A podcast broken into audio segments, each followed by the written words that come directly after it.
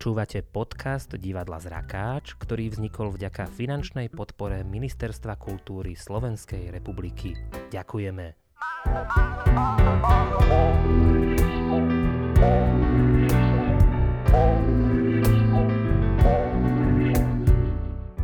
Dobré ráno, dobrý deň, dobrý večer podľa toho, kedy nás práve počúvate. Ja už s potešením vítam v zrakaste Ervínu Balaškovú. Eka, ahoj. Dobrý deň prajem všetkým, alebo teda, aby som bola e, neutrálna, tak pozdravujem všetkých. Spájame sa na diaľku, ak sa vám bude zdať, že to trošku šumí, tak je to ten oceán, to more, ktoré nás oddeluje od Komárna, kde Ervína Balašková býva.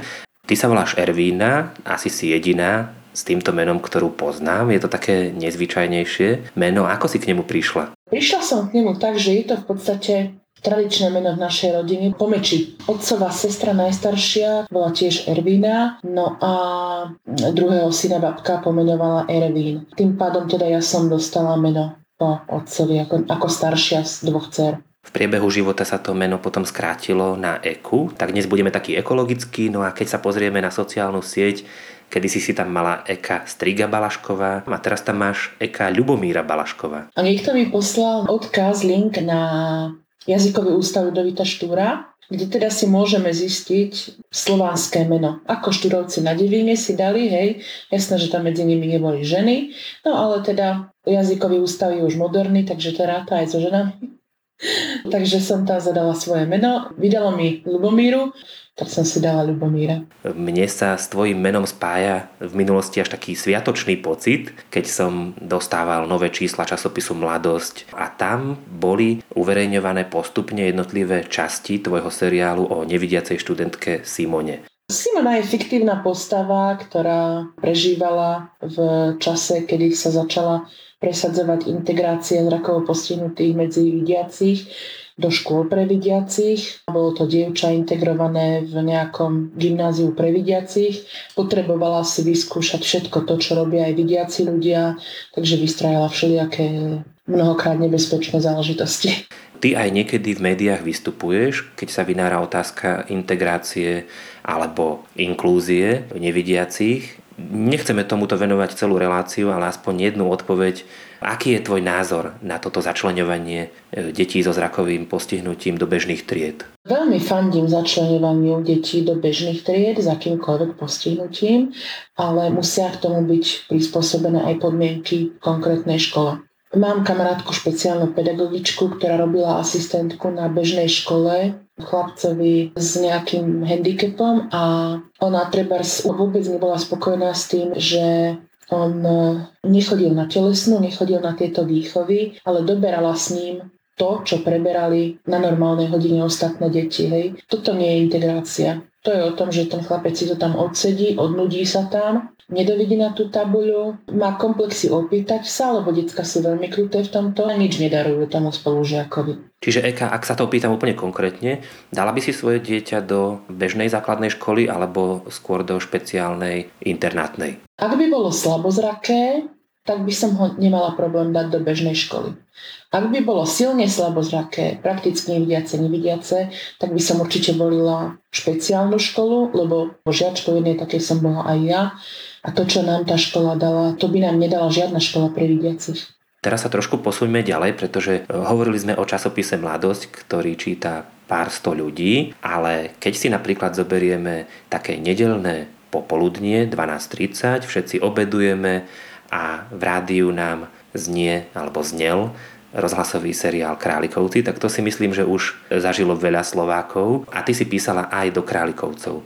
Často si tam prepašovala témy, ktoré súviseli s nevidiacimi. Jedna z pamätných častí sa volala Nevyžiadaná pomoc o nevidiacom študentovi žurnalistiky Igorovi. Vysvetli nám, čo to je tá nevyžiadaná pomoc a najlepšie na konkrétnom príklade. Keď som chodila do Bratislavy, tak som sa dostala do veľkého podchodu, kde som vedela, že si musím odrátať, ja neviem, povedzme tri východy hej, a na štvrtý, na cez štvrtý môžem výjsť tam, kde potrebujem. Počítam si, počítam, prebehla okolo mňa pani, tá sa trošku vrátila. Počkajte, pomôžem vám a utekala so mnou tam, kde chcela ona. Ja som jej rýchlo chcela vysvetliť, že teda ďakujem pekne, ja pomoc nepotrebujem, ja som zorientovaná. No pani ma tak zmagorila, že ja som asi 3-4 krát vyšla, vošla, vyšla, vošla, vyšla, vošla. Kým som si teda našla ten svoj východ. Ja si každú, každú jednu pomoc veľmi vážim lebo naozaj je to na nezaplatenie, keď ste v úzkých a niekto príde s tým, že ako vám môžem pomôcť. Hej. Vtedy, vtedy naozaj sa cítite fantasticky, lebo, lebo asi nikto nemá rád ten pocit, že je stratený, nevie, kde je, alebo ja neviem, má nejaký problém a zrazu príde tá, tá, ako sa hovorí, Božia ruka v niekom, k tomu pomôže. Takže pomoc je veľmi fajn, keď ju potrebujete.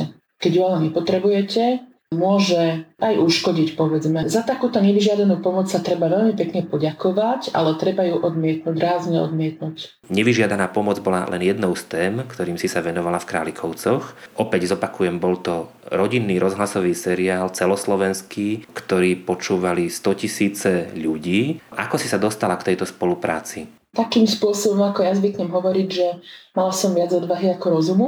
Ja som Králikovcov počúvala ako bežná posluchačka s tým, že jeden pekný deň som napísala, že by som veľmi rada spolupracovala na tomto seriáli a vniesla do neho problematiku handicapovaných ľudí, keďže táto problematika mi tam chýba. Autorom ostatným a dramaturgom sa to celkom páčilo, lebo tak je to niečo nové, takže treba sa venovať asi aj tejto skupine ľudí. No spolupráca sa vydarila, takže som napísala nejakých 10-15 dielov. Čiže niekedy možno naozaj treba skúsiť. Niekto by sa zľakol, že veď to by mali byť asi profesionálni filmoví scenáristi, ale zase ty si do toho vniesla inú problematiku, iný pohľad a bola to dobrá spolupráca.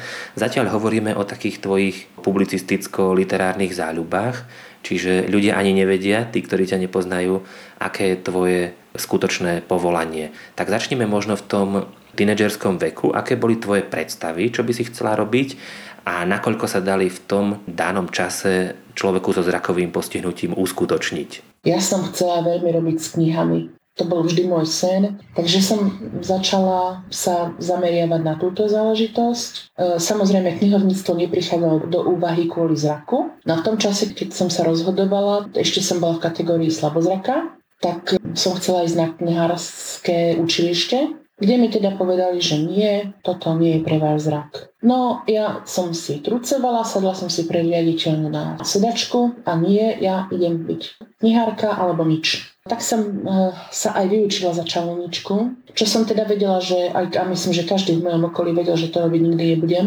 Po pol roku kedy som hľadala prácu ako telefonistka možno a podobne, som prešla na maserský kurz.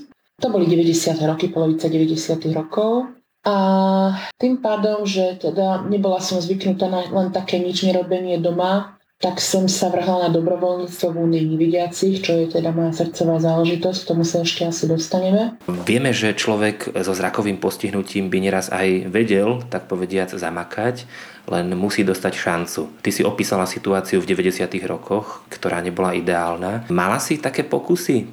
Absolvovala si si nejaké, hoci aj neúspešné pohovory? Bola som na niekoľkých pohovoroch s tým, že teda do telefónu som povedala, že mám zrakový handicap. Takže prišla som na pohovor s tým, že s bielou palicou a, no, zaskočení, veľmi zaskočení všetci, ktorí teda so mnou mali prísť do kontaktu a ktorí so mnou komunikovali. Mnohí mi to nevedeli povedať na rovinu, takže zrejme si posunkami, alebo ja neviem akým spôsobom, to je jedno, dali info, že miesto už je obsadené Takže som odišla s dlhým nosom. Priznám sa, bolo to dosť frustrujúce, áno. Aj kvôli týmto nahromadeným frustráciám som potom pochopila, že teda toto nebude cesta, že ja asi musím robiť dobrovoľníka, keďže o moju prácu nie je záujem.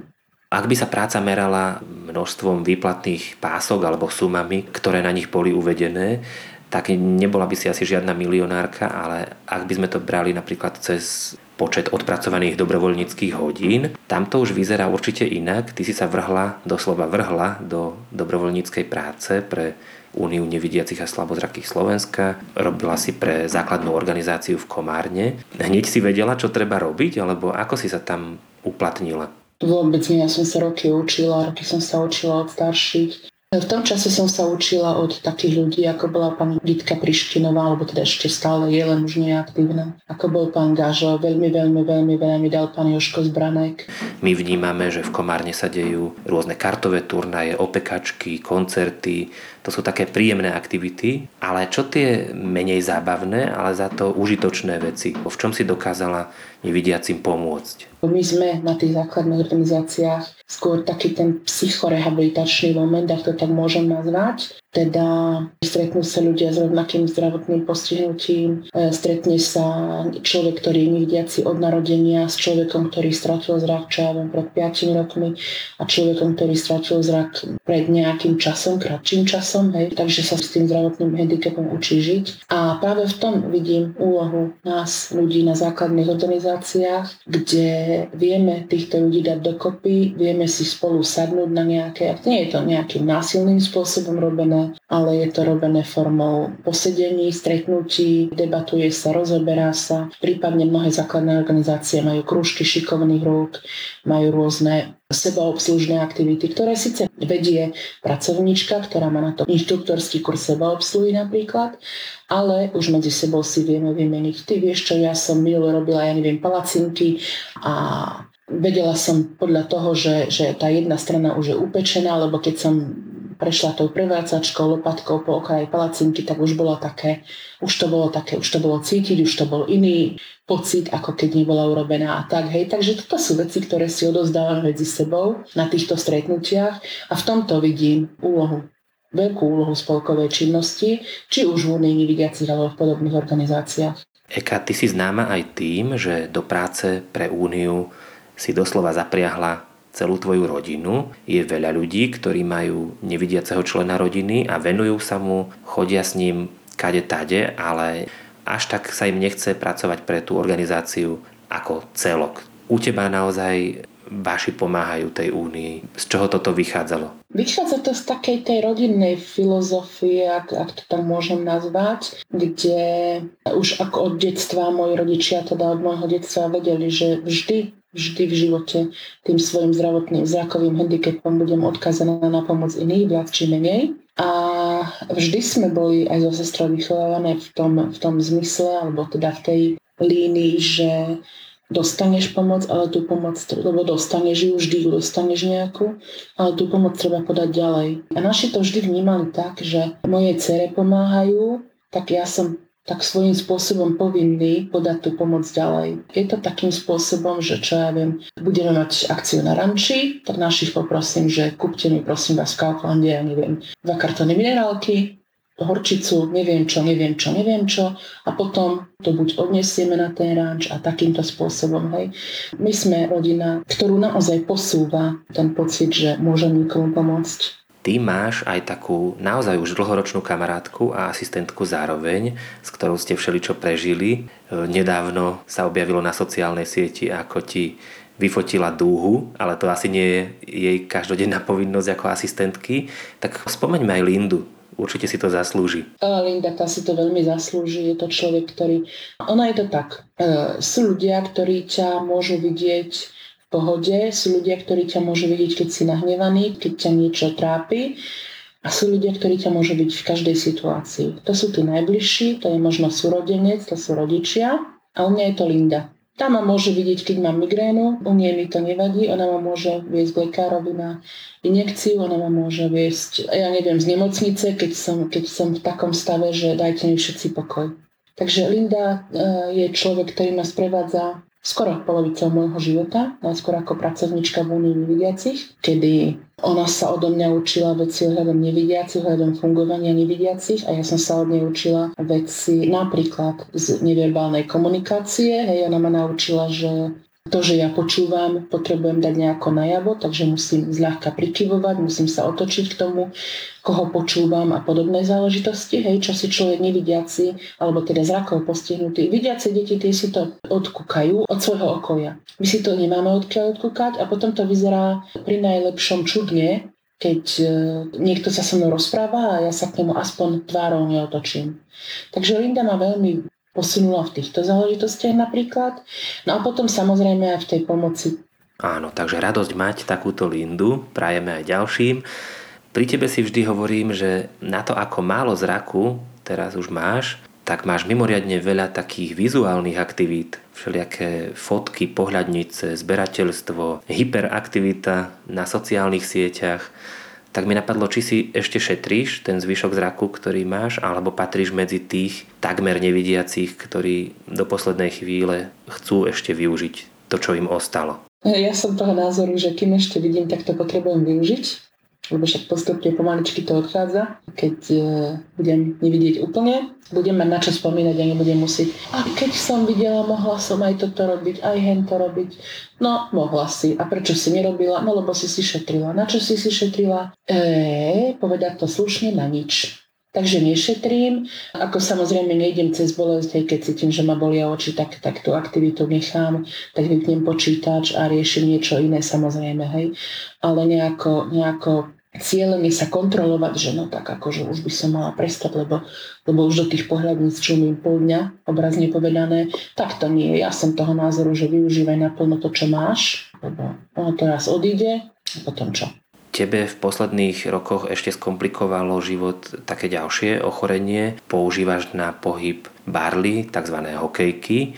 A opäť musím povedať, že na to, ako sa ti ten životný priestor a mobilita obmedzili, tak veľmi využívaš to, čo ostalo. Napríklad tá pohľadnicová záľuba ťa spája s celým svetom. E, čo toto vlastne je? E, ja presne ani neviem, ako sa to volá, len viem, že to robíš. Pohľadnice posielam v rámci postcrossingu a je to, ako hovoríš, výmena pohľadníc s celým svetom. Ja som ho objavila takým zvláštnym spôsobom, lebo jeden silvestrovský večer som tak sedela nad Facebookom a známa kamarátka dala svoju ročnú bilanciu na postcrossingu. Vygooglila som, hneď v ten, v ten moment som sa zaregistrovala. Napísala som prvé pohľadnice ktoré som mala doma na tú príležitosť, ako sa hovorí, že babke na meniny. Takže naozaj nejaké gerbery z papierníctva, ktoré by som dnes už neposlala. A teraz po 5 rokoch robím stretnutia pohľadnicové v Komárne. Toto ma chytilo, toto je niečo, čo ma naozaj baví, lebo lebo na tých pohľadniciach sa stretá, obrazne povedané stretávaš s ľuďmi od Nového Zélandu po Južnú Ameriku. O aké typy pohľadníc máš záujem ty? Ide tam o tú rôznorodosť krajín, alebo dôležité sú aj obrázky? E, ja osobne mám jednu z takých špecifických požiadaviek a síce ľudia s handicapom. Dosť problematické. Mám rada aj Harryho Pottera, lebo tak to je rozprávka, ktorú som začala čítať ešte očami, potom som ju dočítala ušami, hej. Takže to je taká, taká rozprávka, ktorá ma fascinuje, zaujíma, lebo tak úzlo, čary a podobné záležitosti. Tým, že som človek hmatom fungujúci, alebo teda väčšinou hmatom fungujúci, tak, tak ma zaujímajú ruky, pohľadnice rúk, kde je napríklad šálka s kávou v ruke, čo ja viem, ruky pracujúce v záhrade a podobné pohľadnice, ale prípadne aj, aj e, ľudia pri športe, zdravotne postihnutý, prípadne snehulienka, hej, že vidíš na pohľadnici snehulienku na vozíku. Mnohí si povedia, že je to morbidné. Podľa mňa nie, podľa mňa je to práve tá súčasť toho, my sme súčasťou života a potrebujeme aj tým vidiacim, zdravým, chodiacim, počujúcim, neviem akým ukázať, že sme tu, život nás baví taký, aký ho máme, ale baví nás. Ten náš život nie je slzavé údolie, ale je aj so štipkou humoru, s kopou záujmov. Často v rozhovoroch odpovedáš na otázku, ako sa k nevidiacim treba správať. V jednom napríklad bolo doslova povedané, že nebojte sa, nehryzieme, aj keď občas vrčíme. Býva aj taká otázka, že o čom debatovať s nevidiacim. Ty hovoríš, že úplne o všetkom. Práve pri postcrossingu veľa ľudí zabudne alebo nevníma ten môj zrak, hej, že keď sedíme pri takom stretnutí, tak, tak mi povedia, pozri sa, no dobre, nepozriem sa, popíš mi to. Ale nehovorím to s tým, že, že nejakým tragickým tónom alebo niečím, hej, ale jednoducho je to tak, takže to potrebujem popísať. A ľudia, vidiaci ľudia sa tebe podľa toho správajú. Mnohí ľudia, teda samozrejme nie všetci, sú ako zrkadlo. Ako sa správaš ty k ním, ako chceš, aby sa správali oni k tebe, tak sa k tebe aj správajú. Nepotrebuješ síce upozorňovať na svoj handicap, ale nepotrebuješ ho nejako ani skrývať alebo, alebo tváriť sa, že neexistuje. Takže z môjho pohľadu správať sa úplne normálne, nevyhybať sa ani tému filmov, lebo keď niečo neviem, tak sa opýtam, keď niečomu nerozumiem, lebo mi nejaká scéna vypadla, tak sa opýtam a zrazu mi to dáva zmysel. Takže naozaj by som povedala, že komunikovať o všetkom, pokiaľ teda ten človek vám nedá stopku. Hej, samozrejme, že keď sa niekoho opýtate, ako prišiel k svojmu zdravotnému postihnutiu, on vám povie, že teda ako o tom nebude hovoriť, lebo je to ťažká téma, tak samozrejme, že ho do toho nebudete tlačiť do toho rozhovoru, to je úplne pochopiteľné. Ale tie úplne bežné konverzačné témy sú bežné ako pre vidiacich ľudí, tak aj pre nás zrakovo postihnutých. Eka, ty sa v posledných rokoch venuješ práci z domu, ide o prepisovanie textov a väčšinou sú to rozhlasové relácie. Teda to, čo nás často tak rozčuluje, politika, tak ty to máš na tvojom dennom stole a tanieri. Ako sa ti páči táto práca? V čom ťa naplňa, okrem toho, že ti plní asi peňaženku? Táto práca ma baví, lebo keď som mala tých 15-16 rokov, tak mi pri jednej debate rodinnej strýko povedal, že Niekedy je dôležitejšie ako vedieť deliť 25, vedieť, kto je minister zahraničných vecí. No, ako delenie 25 ma nikdy extra nezaujímalo, ale v tom veku ani politika nie, alebo teda veci verejné nie, ale čím som staršia, tak tým viac ma zaujíma chod spoločnosti. Táto práca je o tom naozaj, že máš prehľad a musíš mať prehľad, lebo, lebo potrebuješ aj ovládať súvislosti. Takže v tomto ma táto práca baví a je fantastická v tom, že pracujem z domu. Ja si určujem tempo, potom už len šéfke pošlem výsledný text, ale ja si určujem, kedy si dám kávu, nie je to nejaké také, že hromadná prestávka a podobné záležitosti. Som doma, nemusím nikde cestovať, lebo to by bol veľký problém, keby som mal cestovať denne do Bratislavy. Som s ľuďmi, ktorých mám rada, ktorí rešpektujú, že teraz pracujem ale v tom je tá práca fajn. Už vieme, čo ťa na prepisovaní baví a čo je na tejto robote naopak náročné.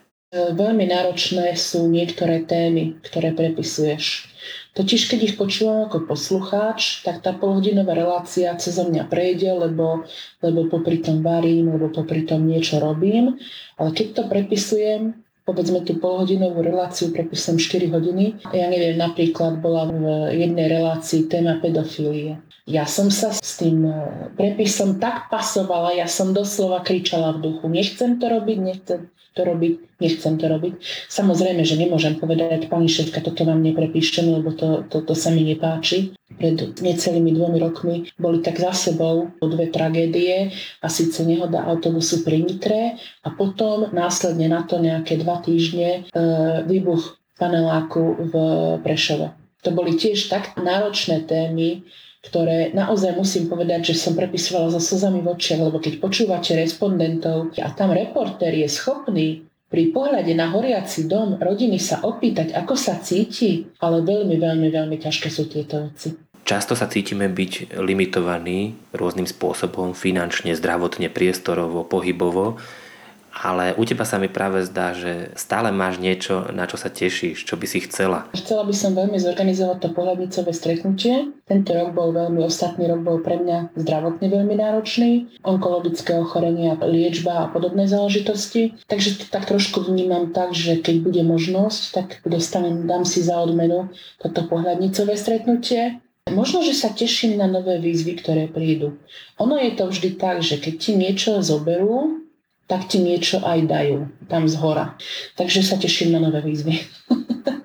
Eka, tešíme sa aj my, čo vymyslíš. Nech máš čo najviac nových víziev, nech sa darí. My pozdravujeme na diaľku do Komárna prakticky nevidiacu Ervínu Eku Balaškovú. Maj sa fajn. Ďakujem aj ja.